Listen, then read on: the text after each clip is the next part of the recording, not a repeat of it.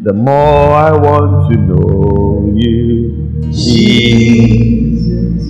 More. That same line again. The more I know you, the more I want to know you, Jesus. More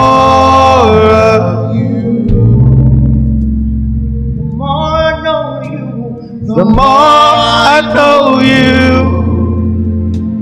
the more I want to know. Come on, sing it from your heart. Jesus, Yeah. more of you. So I want From your heart. Let it rise. I want more of you.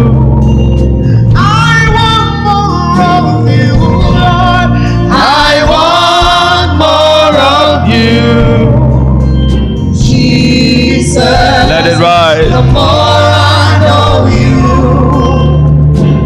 the more I want To know you. Jesus, more of you. I want more of you. I want more of you. I want more of of you, Jesus. The more I know you, the more I want to know you, Jesus. More of you. Father, we give you praise and we give you glory. Lord, have your way this morning. Let your word come with fire and power to be a blessing to the hearts, souls, and minds of your people. I pray uh, that we will be blessed immensely by your word. Our lives will be impacted, and grace shall find us. In the mighty, matchless name of the Lord Jesus, we call it done. Amen. So somebody shout Amen. I want to share with you a script, um, a sermon on the futility of pride. Somebody say the futility of pride. Oh, come on, shout it. Say the futility of pride.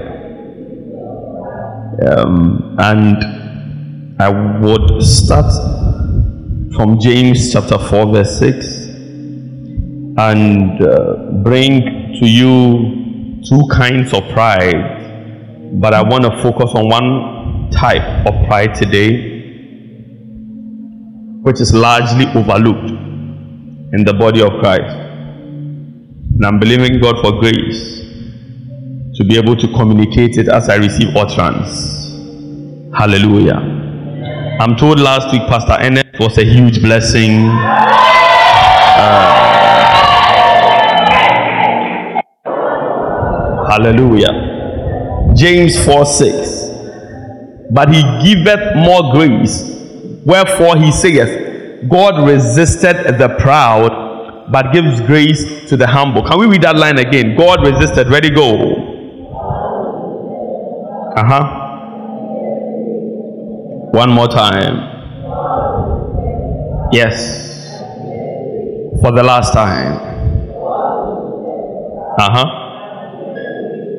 God resists the proud, but gives grace to who? The humble. You see, when the devil or demons are after you, there is a name you can mention that is above every name. And once that name is introduced into the picture, demons don't have a choice but to run away. When men fight you, you can invoke the name of the living God, and every opposition gives way because the authority of God has been introduced into the picture. What would you do when it is God Himself that is resisting you and it is God Himself that is fighting you? Who are you going to call upon that can help you when it is God that is fighting you? But the Bible says that God's modus operandi is to fight them that are proud. God resists the proud. God Himself makes Himself an opposition to them that are proud. And that is why there are many people who are struggling to rise. They are doing everything they think it is, it is necessary, every key they are employing for their rising. But because God is the one that is resisting them, their rising cannot be permitted in the spirit. You see, whenever God resists a man, every other force becomes available and attaches itself to the fighting and the dominion over your life. Even the demons say that, oh, once God is fighting you, we are invited to the party, we can also fight you too. Hallelujah. Look at someone say, watch pride. We'll tell another, say, watch pride. Proverbs chapter 22, verse 4. Proverbs 22, 4. Proverbs 22, 4.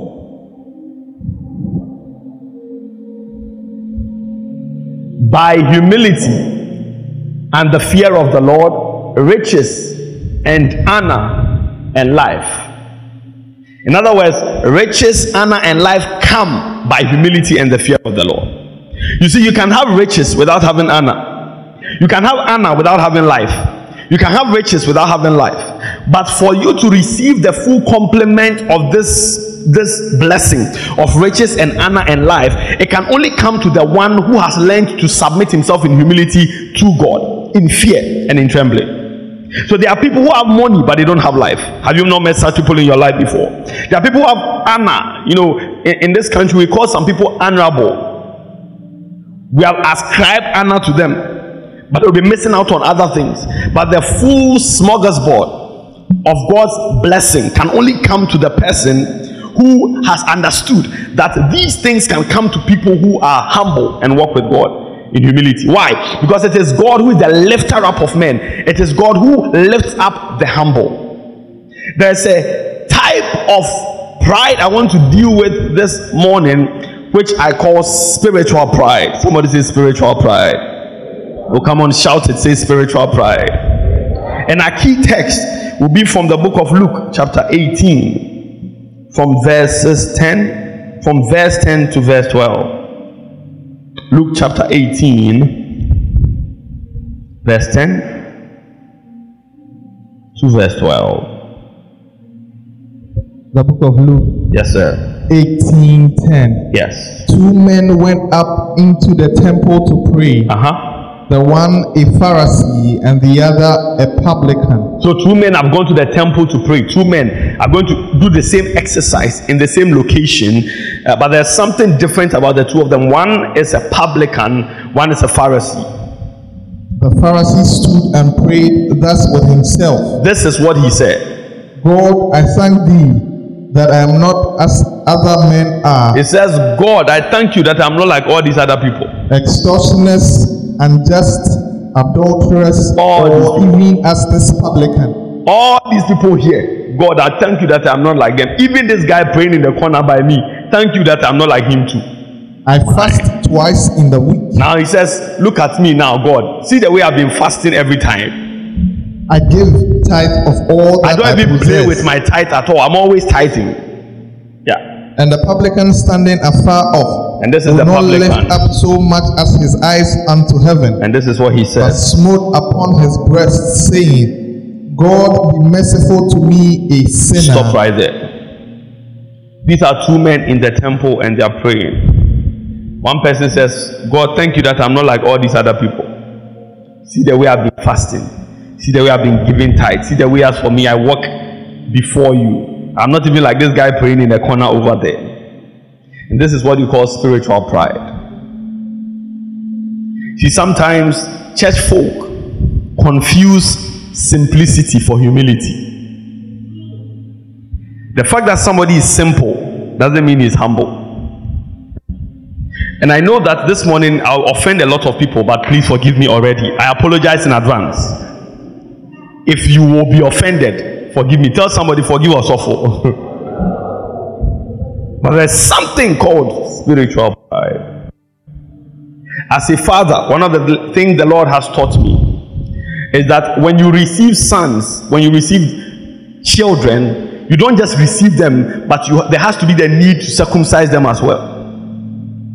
By circumcising them, what it means is that you are chastening them and you are sharpening them and you are disciplining them to ensure that they are focused on what they must be focused on. And so when you have a child that is not responsive, you must understand that this person cannot be aligned with the vision.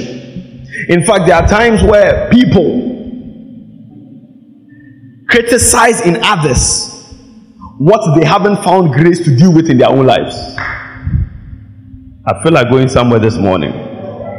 And so when somebody's issue comes up, most of the time, the people in church who are loud critics of the people are the people working in that exact same thing and they haven't found grace to deal with it and they haven't been caught yet. And so they are, they are the first to point fingers at other people. And I would share with you some of the signs and symptoms that you are battling with spiritual pride. Because there are people, even in their prayer, you can see. Some people will post and let you know that as for me, I pray, my prayer life, I pray one hour every day. And they feel the need to rub it in and to show other people how they don't pray and how they are more prayerful than them.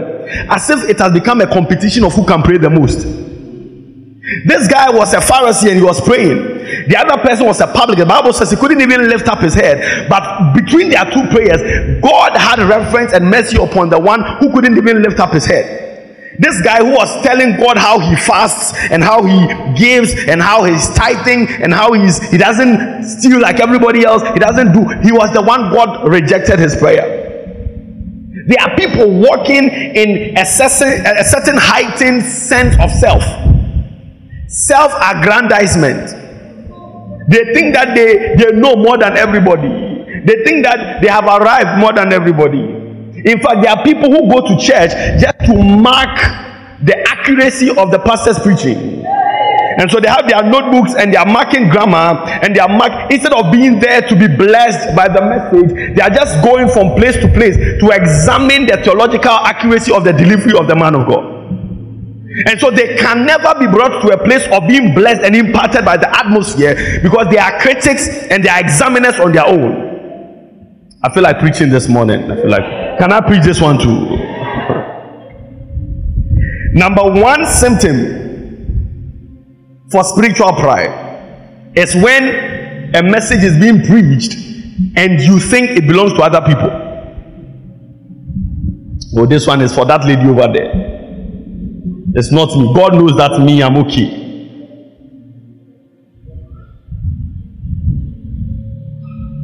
Can I go there?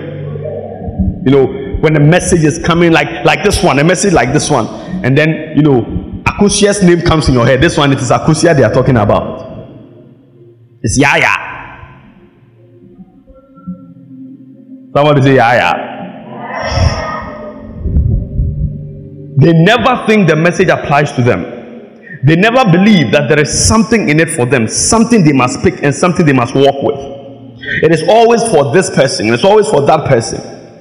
When when the issue of fornication is preached, for example, just because they haven't been caught yet, they will be imagining and pointing fingers at that lady that got pregnant and gave birth and because they were disciplined and God fearing enough to give birth and didn't abort the child, you who they haven't caught you yet, you have the nerve to point accusing fingers at other people and say, This one, it is you they are talking about. You got nerve. They think it is not theirs. This message is not for me. You can preach anything. You can preach holiness. You can preach power. You can preach anointing. You can preach anything you want to preach. It is not for them because they are on a level of spiritual superiority that they think it doesn't apply to them. I remember calling somebody, and the Lord had given me a message for the person. He had to make a decision. And God said, Go and tell him to do this and to do that and to take this decision. And I called him and I spoke to him. I said, There's an issue, this issue, and that one. God said, Take this path. This is the path of life. This is the path you must take. And after I had finished bringing him the message, he told me, God bless you, Osofo, but I want to also pray and hear God. I want to pray. And God, I want, I've been praying about it for the past six months. I, I want God to bring clarity. I said, What I'm telling you, is it not clarity? And I told him in my head. I didn't tell in my head. I said, From today, whenever you come to a junction of confusion, the same way you are seeking to pray to God to be clear on what to do, continue on that path. Don't come to me and say, I, I, What is God saying about this matter? Find your way and keep going. Hallelujah. It was it was a very important decision concerning confusion in terms of marriage. And I brought him God's counsel. This is what how did I even know that he was thinking of making such a decision to even come and tell him in the first place? That this one it doesn't apply to me. Tell somebody, look them in the eye and say it applies to you. Tell the person it is your message this morning. Number two, thinking that you are more anointed and gifted than everybody else. You are more anointed. You are more gifted. Yehu was so anointed be that. There are people who genuinely think they are more gifted than anybody. They think that if they stop singing in the choir, the choir will collapse.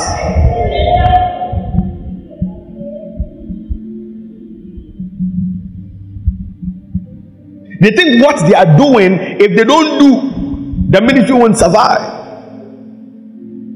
In fact, there are there are many young men and women who are called into ministry who think that they are theologically more sound than even the fathers. They know stuff nobody else knows. They can see more than anybody else. They think that is spiritual pride. And you see, the thing about God is that He says He resists the proud he didn't define what kind of pride invites resistance from heaven. Any kind of pride.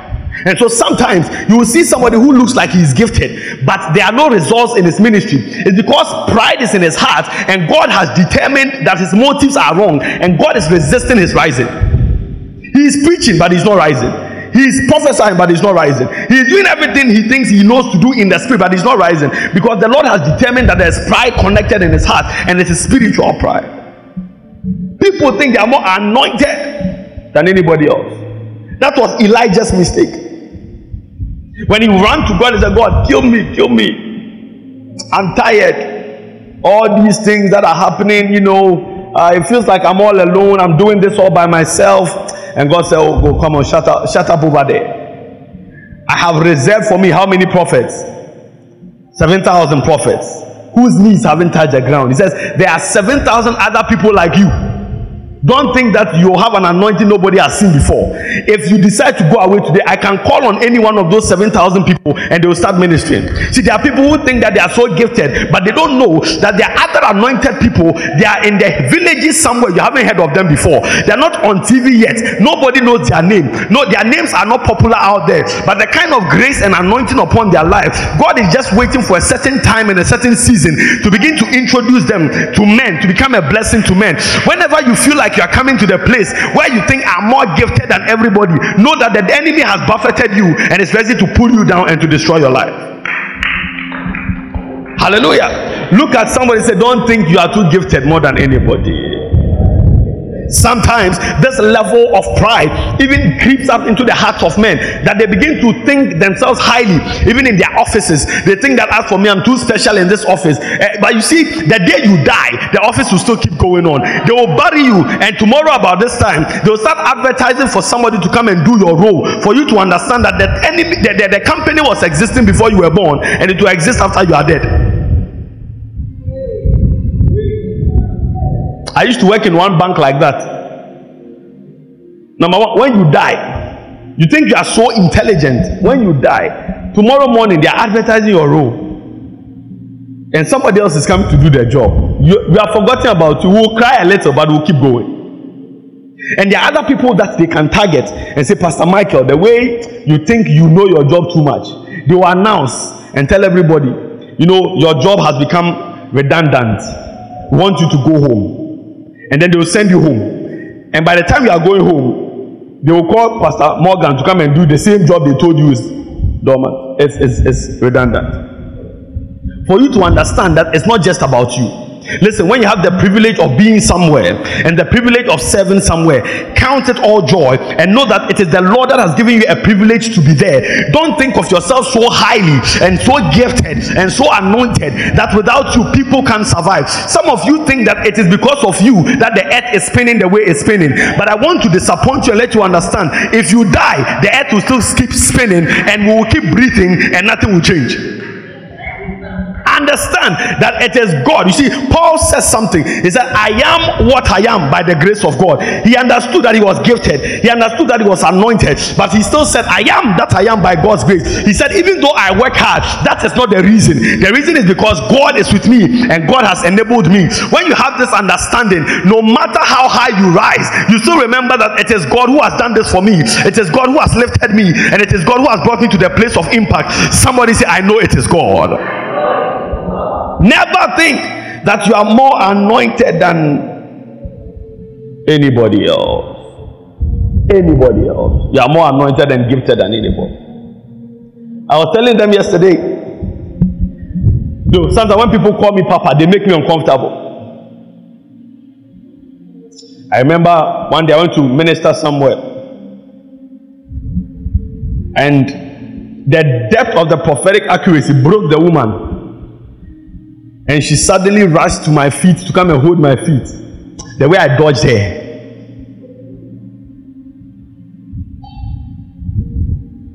Come and hold your feet and. Mm-hmm. I have arrived. I am the apostle. You are about to die. I'm telling you. When they, they, you see, you can decide on your own to elevate yourself and create a scenario where people praise you even when you know you don't deserve it. When people hype you up and are, everybody's clapping for you, that's one. Another scenario is where people genuinely, because you have blessed them, they want to they don't have a Bible. How can you not align to the ministry vision and instructions? They don't align to ministry vision and instructions.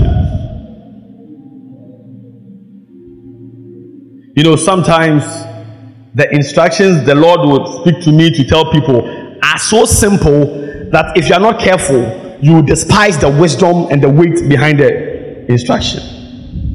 One day, a woman came to me from the US and she had been there for some time praying and believing God for the paperwork to be sorted out. In fact, it's Lady, Lady Amanda's mother. And she came, and um, when she was speaking, God had shown me that they have released the document and her paperwork had been done. And so I waited and she spoke and spoke and spoke. And I said, Oh, is that so? Let me pray for you. Father, as you have shown me, let it be released in Jesus' name. Amen. And then I left her. Then she went to ask the, the, the daughter, Ah, no, no. Like, meaning, is that all? I'm, I'm, I'm, I'm waiting to sow seed. Like, he should let me do something. Where is the thing? Nothing. Oh, this one. As soon as she left Ghana and got there, they called her and posted her documents to her. And now she called the daughter and said, Hey, the thing has happened, just like your pastor said. See, sometimes it's like what Naaman was told go and dip yourself into the river Jordan. And he said, ah, But there are better rivers where I'm coming from. You know, there, there is this and there is that. Those ones are even more glorious. Why would you let me come all the way here and you even take the seed I'm giving you as you get as you go and swim? Do you think it is swimming I want to swim or is healing I want? The simplicity of the instructions can look foolish to you, but the thing about God is that He takes the foolish things of this world and He uses it as a resource to confound the wise. Hallelujah. And these are people who will never appreciate or align themselves with instructions and visions. A few weeks ago, a gentleman was brought to see me. You see, and that's one of the reasons why when people come and tell me, Oh, I have this friend who wants to see you, most of the time I'm very uncomfortable speaking to them. Because number one, they are not like you. They don't understand that this is church. They think they are going to a shrine. Can, can I go there now? For you, you are here. Your mind, I have taught you and preached many, many sermons. Your heart is in alignment. They, they don't know. They just know that I have a problem. They say, This man can help me. Let me go. So they have a shrine mentality when they are coming to see you. And one person was brought like that, a gentleman, and he came narrating how um, somebody has taken his name to an altar. And they say the altar is about to fight him and this and this and that. And he was speaking. I said, okay, well, assuming it is true that they have taken your name to an altar, there is an altar and there is an altar. There are altars above altars. And the altars have a voice. And I believe in the altar of PVC that it has power and has ability. And I said, write your name. I mean, they took your name to that altar. Write your name now and bring it to church on the Friday. And when you come, come and drop it on this altar and leave it there. He came to church on the Friday and I asked him, Where is your, have you written your name? I haven't written it. I said, Give him a paper. How many of you were here on that day? Give him a paper and pen. He was giving me attitude as if it is me they have taken my name to the altar. And I just looked at him quietly and I said they should put it here. When he left, I told them remove it. He has he has dishonor in his heart for grace and the ministry. And there is no way this altar can work for him. It's a waste of time. Let him go. These are people, when you tell them we are doing three days fasting, they say, Oh, me, I don't I don't fast for three days. I have decided I'll fast on Friday, and that is what I will do. This one it passed by somebody's medulla oblongata.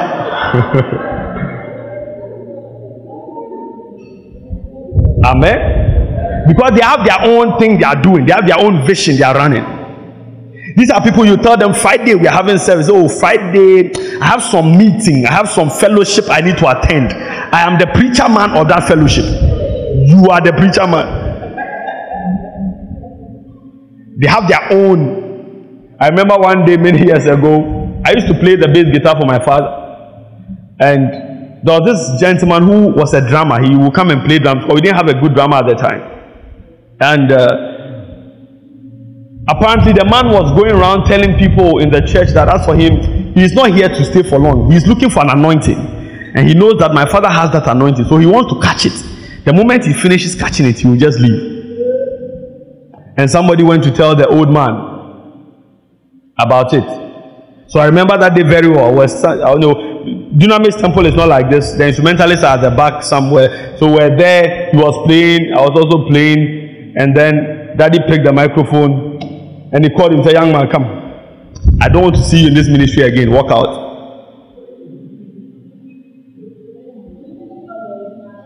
The instruction was simple walk out. That, that was his end. See, if it were me, I'll come and beg. What do you think?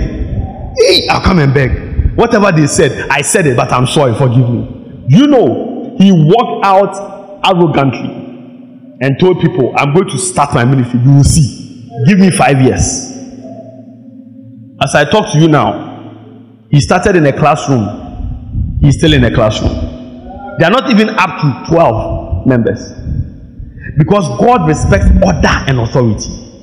Can I, can I communicate this to you? Yeah. When people think that, oh, this thing doesn't apply to me. See, there are times that you give a simple instruction. How many of you were here on Friday for night of encounter? How many of you were blessed by night of encounter? You see, there are things we cannot do on a Sunday morning. Right now, I've not even finished preaching. I have three minutes left. Because on Sunday morning, we are all very well dressed, you know, very executive. You see the way I'm looking dapper in my jacket like that. Look, everybody's looking very, very good. So we, we can't come and do some of these things where there is an overflow of the power of God and people are rolling on the ground. Like imagine your your hair is destroyed, your, your dress is dirty, and you're going to pick trotro to go home. The trotro mate will look down on you and will be contemplating whether they should allow you to even board their trotro in the first place. And because of that, we we we trust God to be gentlemen and ladies during Sunday services. Every now and then, when the prophetic atmosphere opens, I just stand far away from you and deliver the word of God. So if I come close to you and you fall down, I'm in trouble. What do you think? But on Fridays, you know, we have time. God moves. Somebody says, Oh, as for me, I'm not a Friday person. You know, Friday, I have my own things I do. My friends come and call me and we go for outings. You know, we have we have a, a, um, a sister sister group. We just go and chill. Yeah, we do sitting. Sitting. Somebody's offended. If you are offended, tell somebody if you're offended, you're on your own. Or tell the person you're on your own. You're on your own. Number, what number are we on? Five. These are the people who will take your quotations and pretend like it's their own. Hush. You know, they have they have pretended to people that they are so deep and so you know revelatory. They are so anointed that they need to maintain their pretense before them. So they'll just come and hear what you are preaching, and then you know, put it there, and then their friends will know that they are deep. Obwa. He can't bring himself to Anna where he got it from, Anna where he got the knowledge from, Anna where he got the quote from. That's a sign of spiritual pride. One of my sons came to me. He said, Papa, do you know what I do? He said, I don't have a lot of messages. So what I do is that your podcast is my Bible school. I've listened to every message on your podcast. I make my notes. So when I pick it, I add something to it and I go and preach it. I hope you are okay with it. I said, keep going. You won't die if you have the humility to acknowledge that there's a body of knowledge you don't know that you can gather and add it to your own and keep walking. Hallelujah. Oh, I said hallelujah. Yeah. That is why when you go to school, there, there, there's a certificate program, there's a diploma program, there's an HND program, there's a degree program, there's a master's program. Even the masters, there are levels. There's MA, there's MSc, there's MPhil, and then you come to PhD, and there are levels to this. So, on the same subject matter, a person who has a PhD is likely to be more knowledgeable in it compared to somebody with a diploma, all other things being equal. Are we on the same page? And so, sometimes, you know, when you see these people, have, have, you, I see them all the time. They will pick apostles' coat and then they'll put it there. Then their, their friends will say, Hey, that's deep. And so you know, you know me, you know, you know the way I, my depth with God is. God shows me things, and God reveals things to me. You don't have the grace to sustain the pretense. One day you collapse. See, one of the reasons why I tell people, if you are not there yet, yet calm down. Because if you rush, for example, say, "Oh, I can do it. I'm going to start my ministry," and you start, you have to be preaching every Sunday for 52 weeks. Preach messages that are unique and yet can bless the people every single Sunday. If they come and you don't have the grace to sustain what you have begun, at a point in time they'll be frustrated because they are even more superior to you in knowledge. I keep telling our pastors and our branches that if you don't learn, one day your people will become more deep in the things of God than you because now they can access messages from everywhere. So if you don't learn and you don't grow and you don't mature, one day when you are preaching, will, you will sound like a child to them. And there are dimensions to this. Paul said, when I was uh, I was a child, I thought like a child and spoke like a child. There, I took milk, but now I am cracking bones. Because there's a season for taking in milk. There's another season for cracking bones. And if you start feeding an adult milk upon milk upon milk, one day, one day. How many of you have tasted breast milk before? Why wouldn't you taste? I'm told that it's better.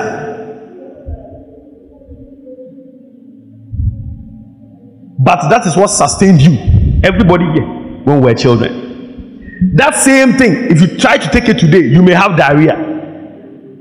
You know. Because your system has matured beyond the ability to process such things. You have gone above that.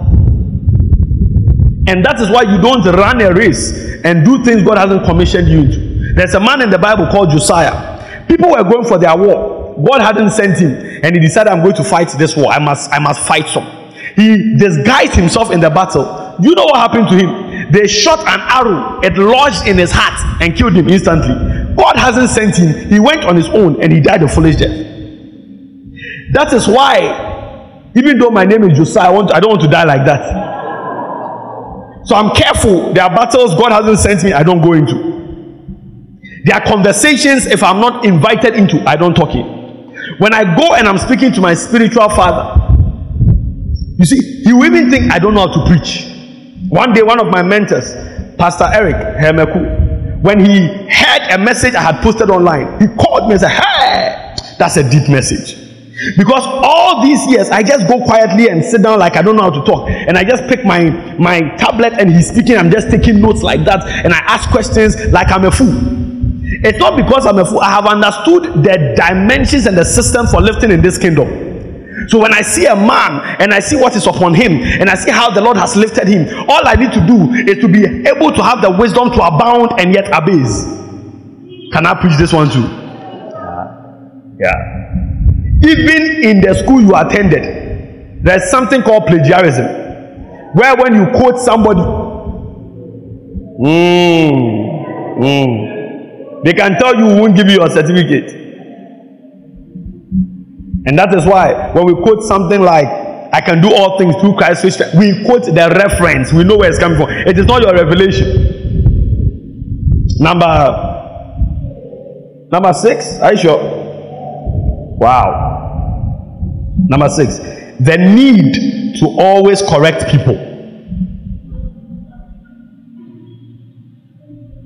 The need to always correct people they always have correction to make. They, they must correct people.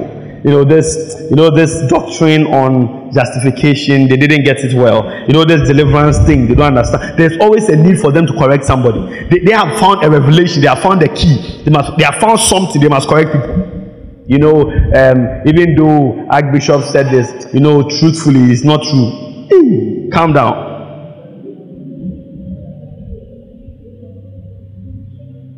the need to even in your life if you if you have a friend who always has the compulsion to correct people it's a sign of pride they must always correct something you see the, the hairstyle you did if you had done it this way it would have been nicer hey, now where's also your husband oh shoe wey shoe wey a ɔhyɛ ankasa no. Ɛnɛ ɛnɛ wata ɛnɛ ɛfu but nka ɔhyɛ green shoe a nka ɛbɛ mmaakye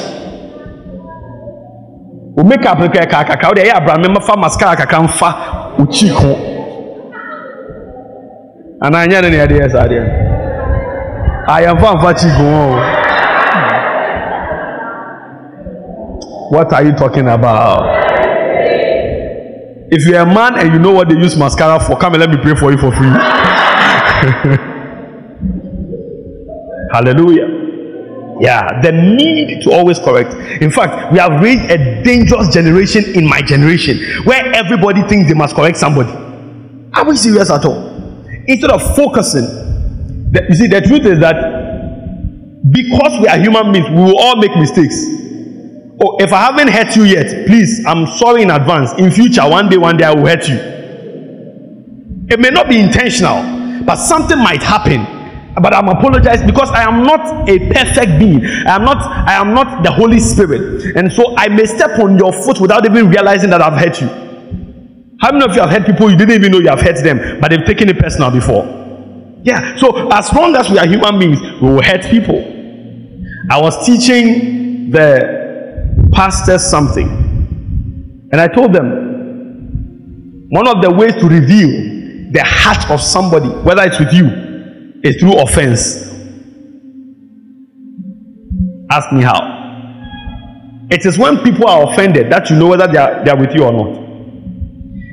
I've shared this example with you. If you hear outside that there's a thief, Erio, July, July, what do we say it in how do we say it? Fiafi. Fiafi, Fiafi. Your natural inclination will be they should beat him. Especially if you remember how they stole something from you. Hey, ebe ọ̀nà àná orí àmì nọ. Má díẹ̀ náà yẹra ẹ̀nà ọ̀nà ha. If they haven't stolen anything from me for you understand. I remember in secondary school I had washed and my white t-shirt hanged it on the on the um, hang uh, line eh? and then I was going to take it and there's a senior of mine who had taken it and I said ah, this is mine he said oh it's for me I said, okay, turn the back. My name was there, Josiah. I said, I, I know it's Josiah, but it's customized for me. the, the man said, I said, you, you take it.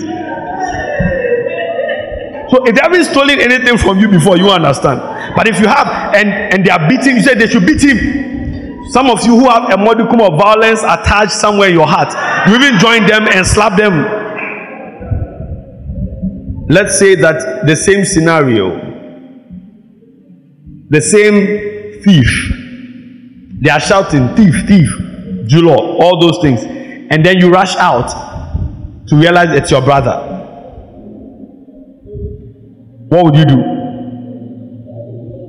You tell them, you, it's okay, we'll solve it. What did he steal? I'll pay. You try to calm it down. The two far into and oh, they are moto, no. You, you try to douse the situation. The crime is the same. The people who caught the person is the same. In fact, the announcement of the crime is the same. The only difference is your relationship with the person. That is determining how you are reacting to the scenario. So when you are offended, it is that offense that reveals whether your heart is with somebody or not. You see, because whatever somebody did to you that pained you, somebody else did it and you forgave the person and kept moving. Because you have a heart for the person. Am I preaching something? Hallelujah. So offense reveals what is in the heart of men.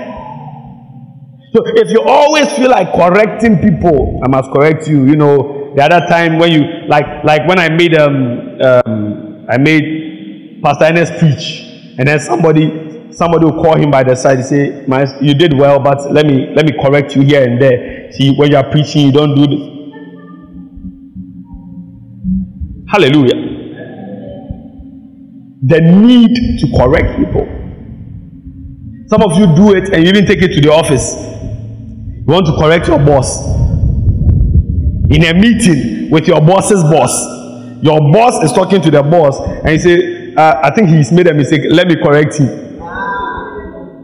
And your boss is looking at you quietly whilst you are talking. Your boss's boss is shaking the head. Once the meeting is over, the two of them meet concerning you and say, This one, we have to find a way to exit him.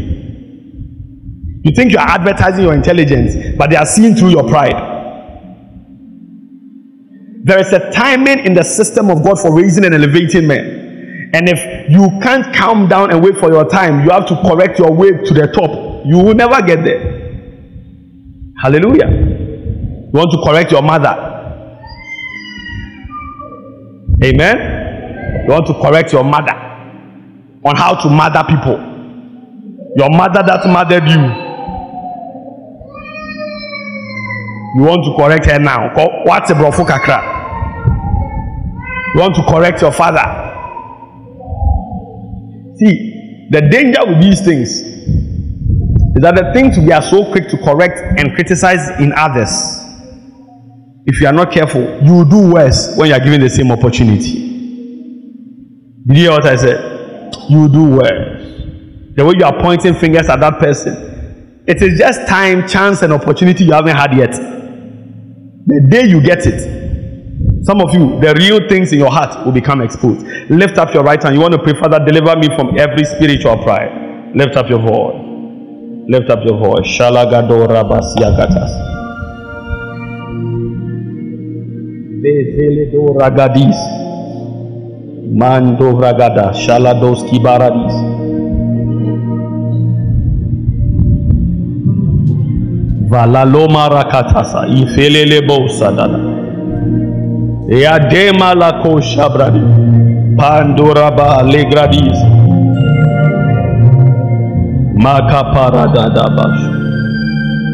Vedo radi bragados. Mando shabadi vada. Lekoparadosa dele marakat.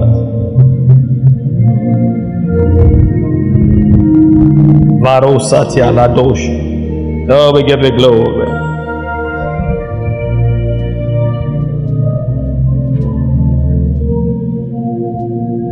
mahodeniu eradiampa mahu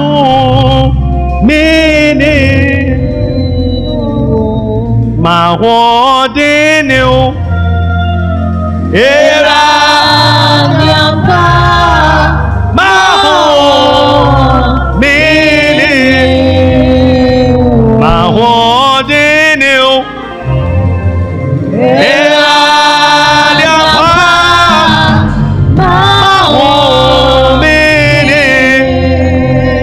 Enye wewu radia, oka ye o.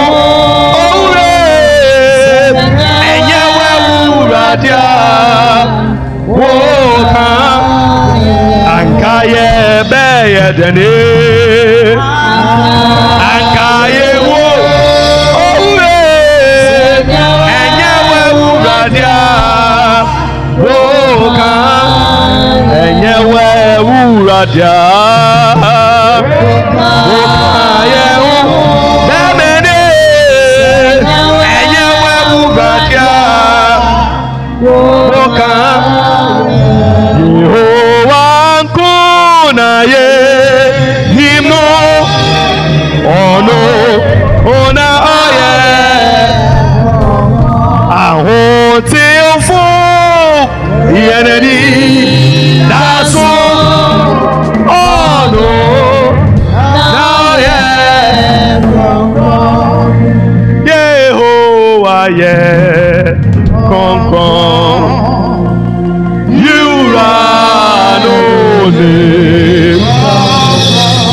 Hallelujah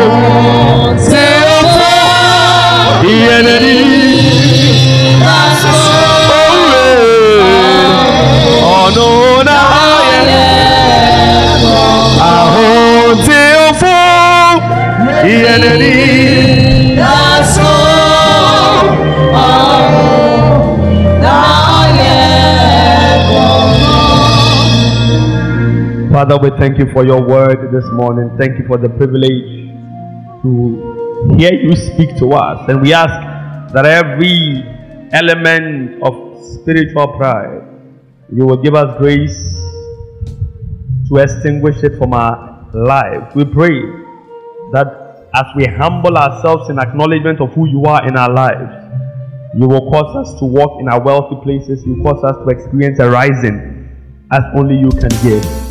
In the mighty name of the Lord Jesus, we call it done. Amen. Please Thank you for listening to the Apostle Josiah Auburn Jr.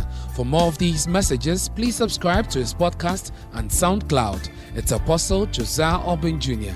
To interact with him, like his page on Facebook, follow him on Twitter at Apostle Josiah Auburn Jr.